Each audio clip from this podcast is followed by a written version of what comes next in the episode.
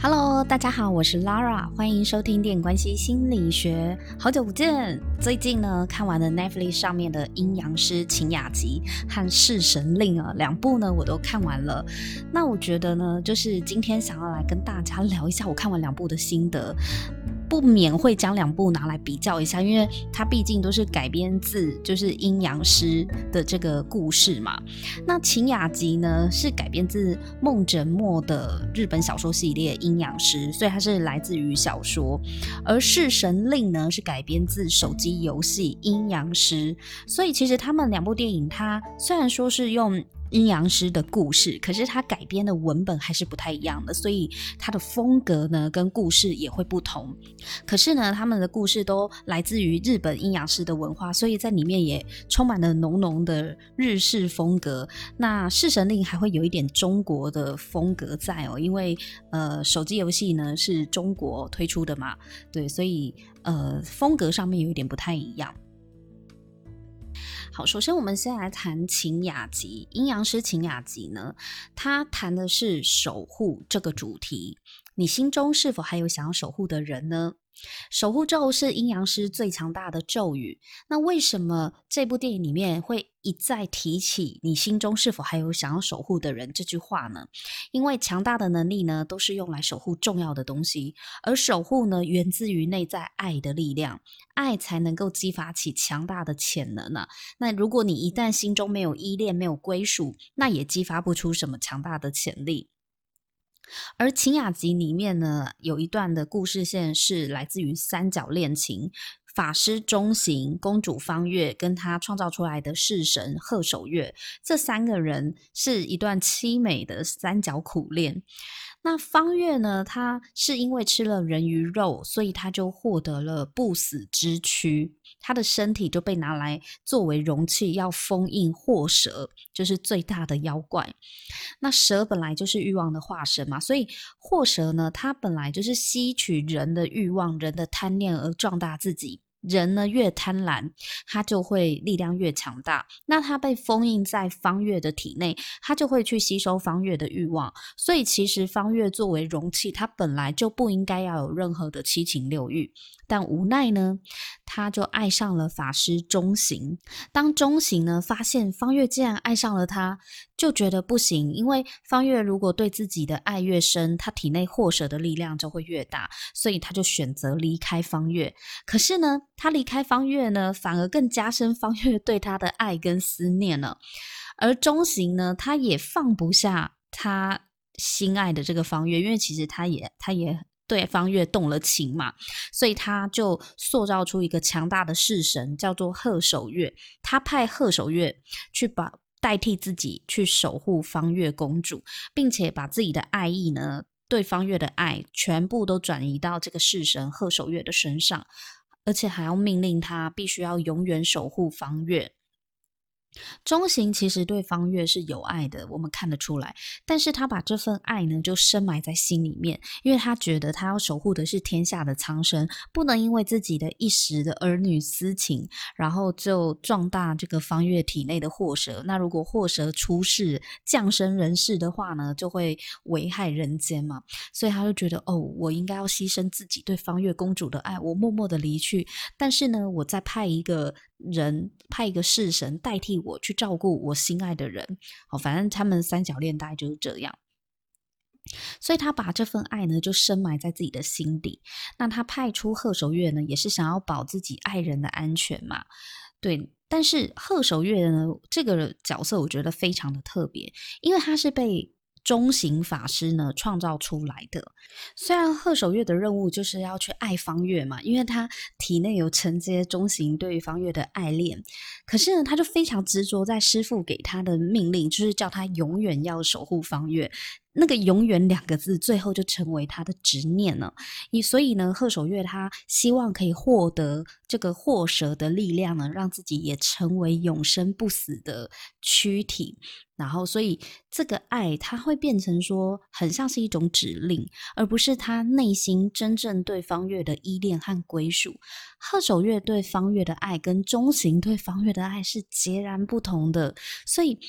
爱这种东西啊，真的不是很像 AI，就是我创造出来了一个机器人好了，然后我让这个机器人拥有我的外表，然后把我对某人的依恋、爱恋呢，就是注入到这个机器人的体内，它就可以变成我。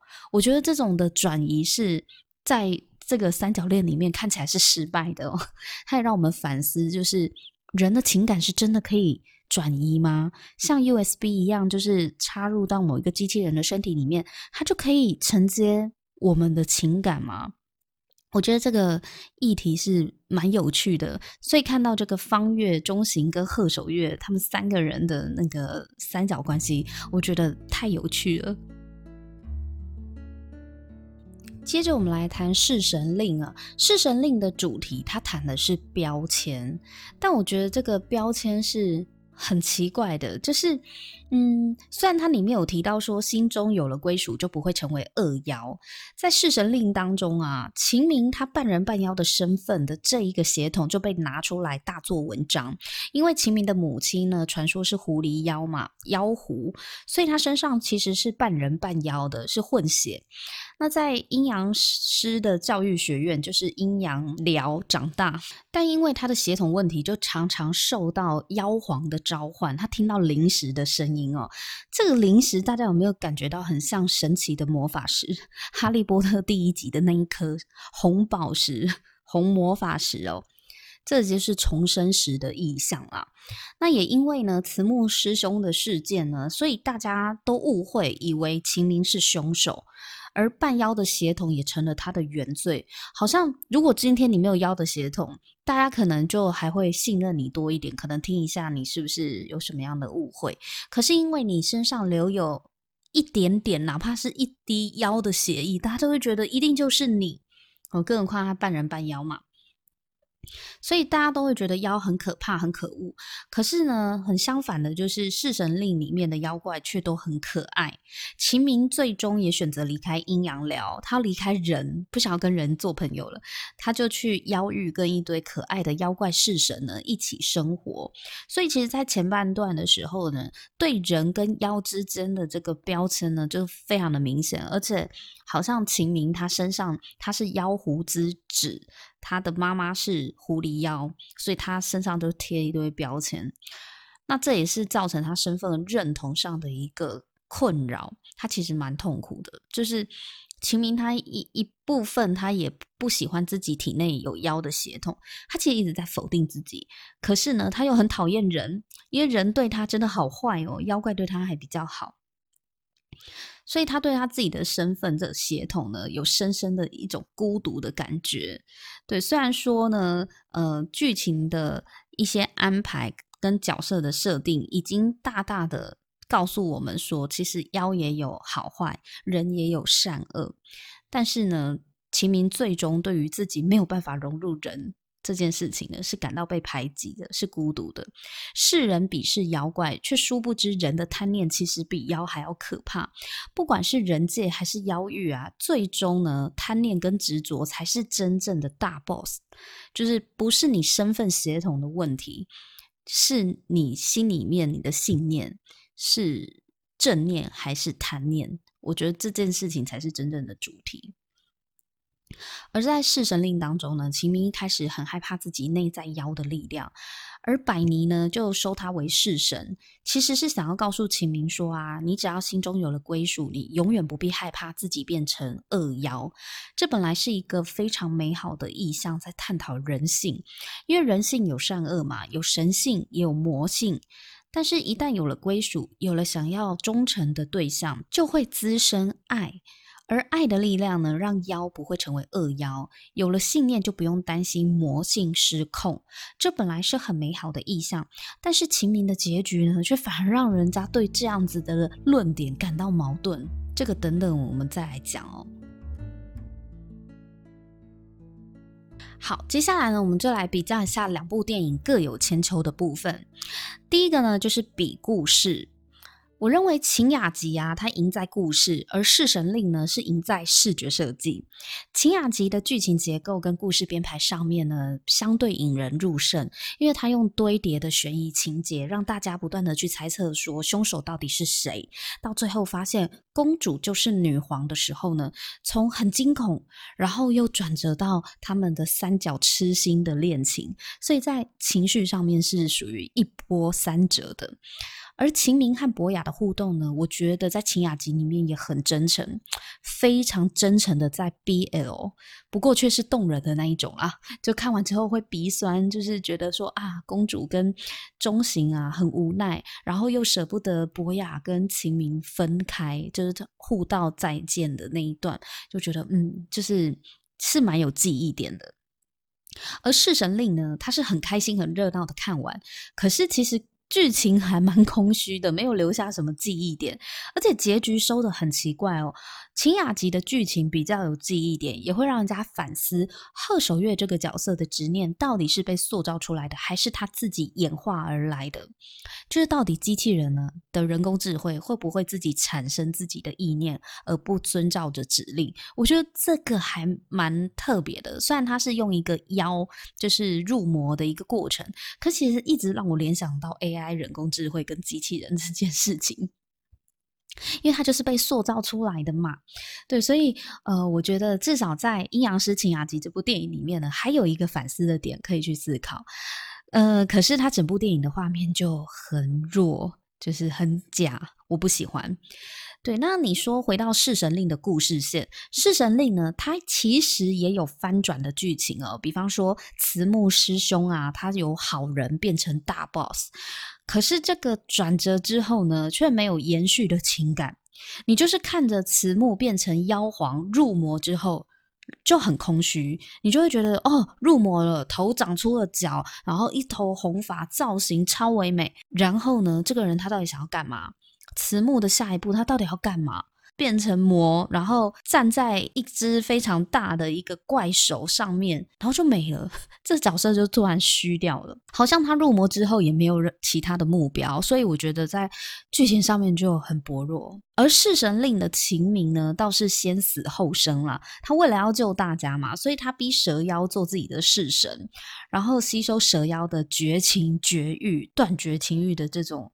情感，那因为呢要救你，所以我没有办法爱你的这种设计，其实在很多片里都有类似的情节。不过老实说，我不太喜欢秦明这种结局，就是你说我因为要救我的百妮师妹跟我其他可爱的式神，所以我要变得很强大去阻止慈木师兄。嗯，可以理解。可是呢，为什么我觉得他把那个。妖皇啊，就是蛇妖变成他自己的侍神，这个安排我不是很能接受的原因啦、啊，是因为他不是一直都很厌恶自己妖的血统吗？可是其实我们看得出来，他在电影的前半段，他在情感上面是喜欢跟妖亲近的，因为妖界待他比人界单纯多了。其实妖的对待秦明比较友善，人对秦明是不友善的，所以他在自己的生活领域里面。他知道妖也有可爱有好的一面，但他为什么那么讨厌自己体内妖的血统？我觉得这部分其实有一点不清不楚的。嗯，然后最后呢，他为了要救人嘛，所以他吸收蛇妖的邪气，拥有邪恶的力量，很强大。但是这就会让人家有一种，那你终究还是用你不认同的邪恶来对抗邪恶啊。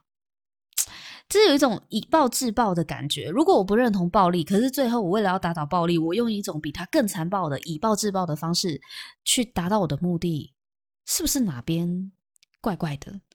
我我我可以理解，他可能是某一种形式所逼，但是他也让这个角色的选择就显得更悲壮，然后就蒙上一层忧郁的感觉阴影啊。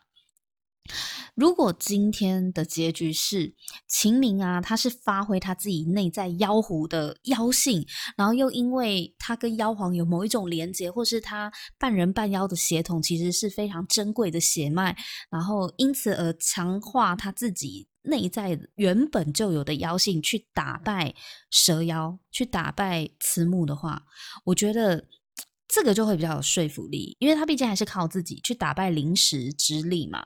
可是如果他今天是借助蛇妖的力量，他吸收了蛇妖的邪恶来壮大自己，我我觉得就很矛盾啊。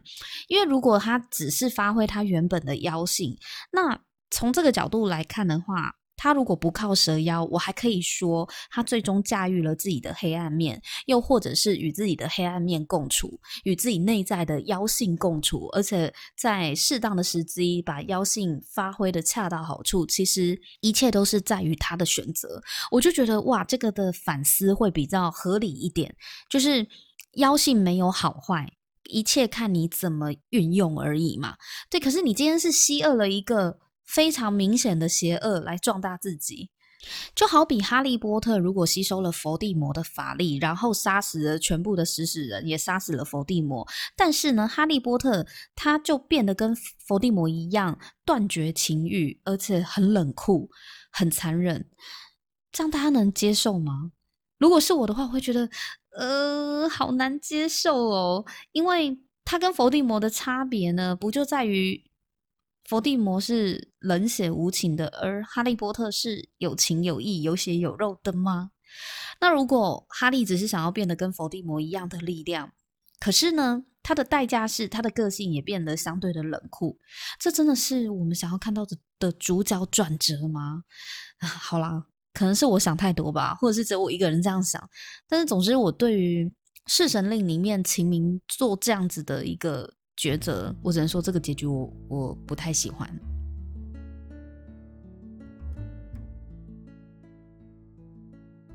好，那第二个呢，就是我们来比画面。画面上呢，弑神令大获全胜啊！它高度还原了手机游戏的妖怪的造型，超级可爱的。然后秦明住的地方呢，非常有阿凡达那种世外桃源。那种别的星球的那种感觉，然后妖域的海鲜坊呢，就是乍看之下就有神隐少女的油污的既视感。然后百尼呢，她穿着黑色的斗篷，高举魔杖，不觉得这个动作设计很有甘道夫的感觉吗？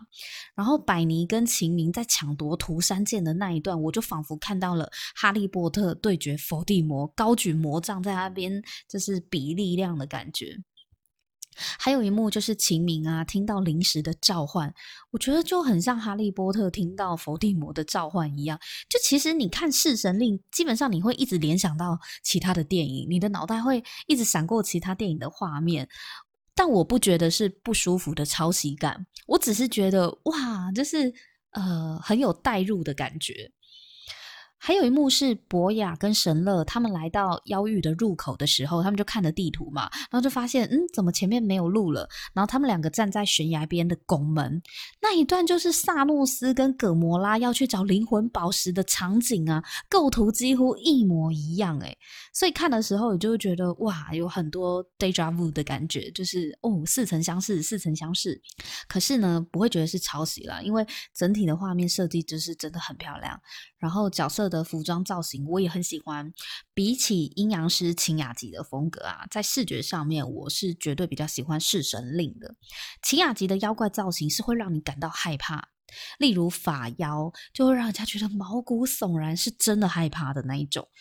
但是呢，晴雅集最后的祸蛇就是变得超级庞大的祸蛇，我倒是觉得还好，可能是因为动画太假了吧，就我觉得那祸蛇反而不可怕。而《弑神令》里面的妖怪每一只都超级可爱的，像是莲佑，它就有让我在看动物方程式的感觉。然后鬼赤也太可爱了吧！如果那个鬼赤啊有出周边公仔或者是绒毛娃娃的话，我就很想要买一只回家。我里面最喜欢的妖怪就是鬼赤了，萌翻了。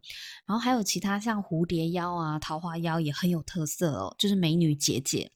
所以《弑神令》整体来讲还蛮适合给小朋友看的，我女儿都看得笑呵呵，是一个非常适合合家观赏的神怪奇幻电影。然后最后的 BOSS 的造型呢，我觉得《弑神令》里面的慈木师兄，他入魔之后一头红发，然后长出那个犄角，很像鹿的那种角。然后整个人的妆法，陈伟霆他这个造型跟他演出来的那个感觉，我是比较喜欢的。相较于《晴雅集》里面汪铎他饰演的贺守月，然后最后入魔的感觉，我觉得没有什么。不可怕，就是一点也不可怕，然后也不妖，就会觉得哦这样子。所以《晴雅集》应该是输在视觉设计上，我觉得他们的视觉设计的功力跟《侍神令》就差很多，团队的那个实力差很多啦。所以。呃，如果以画面来讲的话，《侍神令》是真的非常的赏心悦目，从片头到片尾，每一个画面呢都绝无冷场，就是觉得非常的享受。怎么可以美成这样？所以我本人也是接连着看了两次，而且我还想三刷。我觉得它就是非常享受的一部电影。那第三个呢，就是我们来比演技哦。秦明的形象呢，我比较喜欢赵又廷，正直当中又带一点调皮的。而陈坤的秦明呢，他是身上就自带妖气，就蛮符合他是半人半妖的这个血统，而且他法力强大嘛。但是如果以演技来讲，整部《侍神令》的电影看下来，我没有看到秦明这个角色，我只看到陈坤这个人。所以如果是比演技的话，我会投赵又廷的秦明一票，因为我觉得。赵又廷的秦明比较能够让角色的个性凸显，而不是凸显赵又廷这个人。如果是博雅这个角色的话，我会直接投给邓伦，绝对不是因为他有脱衣服露肌肉哦。好吧，我承认邓伦的帅气确实是加分不少啦。不过也是因为《晴雅集》里面呢，秦明跟博雅的互动。比较多，然后也真的有同甘共苦的感觉，就是从互看不顺眼，然后到最后同生共死那种并肩作战。我觉得这个故事线让博雅呢加分不少，所以在人物设定上呢。《晴雅集》里面的博雅是比较占优势的，《弑神令》里面的博雅呢，就是单纯来搞笑的，我觉得没有什么演技可言，我不喜欢。那周迅呢演的白尼呢，我觉得演得很好，因为他不会让人家联想到如意哦。有一种演员是演什么角色呢？就是这个剧里的角色，你不会想起他好像是其他以前演过的角色过来客串的。例如像周迅就是这种演员，他会让你彻底的忘掉他以前演过什么，会让你。忘掉如意，但是呢，有一种演员，不管演什么角色，都很像在演他自己，就好像《侍神令》里面，我没有看到秦明，我只看到陈坤，从头到尾我就觉得他就只是陈坤，他不是秦明，我不知道为什么，就是我觉得角色设定是不太一样的。那王子文呢，他演的方月呢，其实也不错。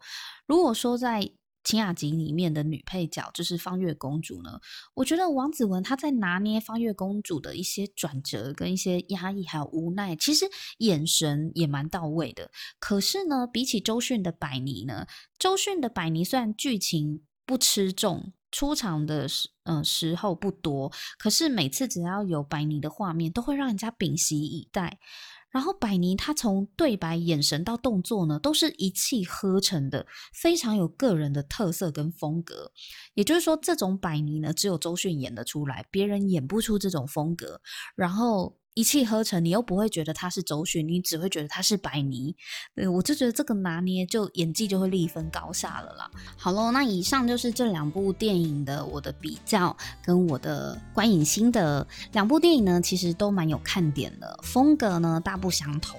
那我个人呢是喜欢《侍神令》更多一点，因为里面的妖怪呢实在太可爱了。现在 Netflix 上面两部电影都可以看得到哦，所以蛮推荐大家去看看。那也欢迎你看完之后呢，到 IG 或是 FB 的粉丝团呢留言给我，告诉我你比较喜欢哪一部电影呢？希望可以获得你们更多的交流。那今天呢，就先跟大家分享到这里，我们下一集再见喽。如果你喜欢我的节目的话呢，别忘了在 Apple Podcast 帮我打新评分和留言，外加订阅。希望下一集呢，可以再跟你们分享其他的影剧心。得，拜拜。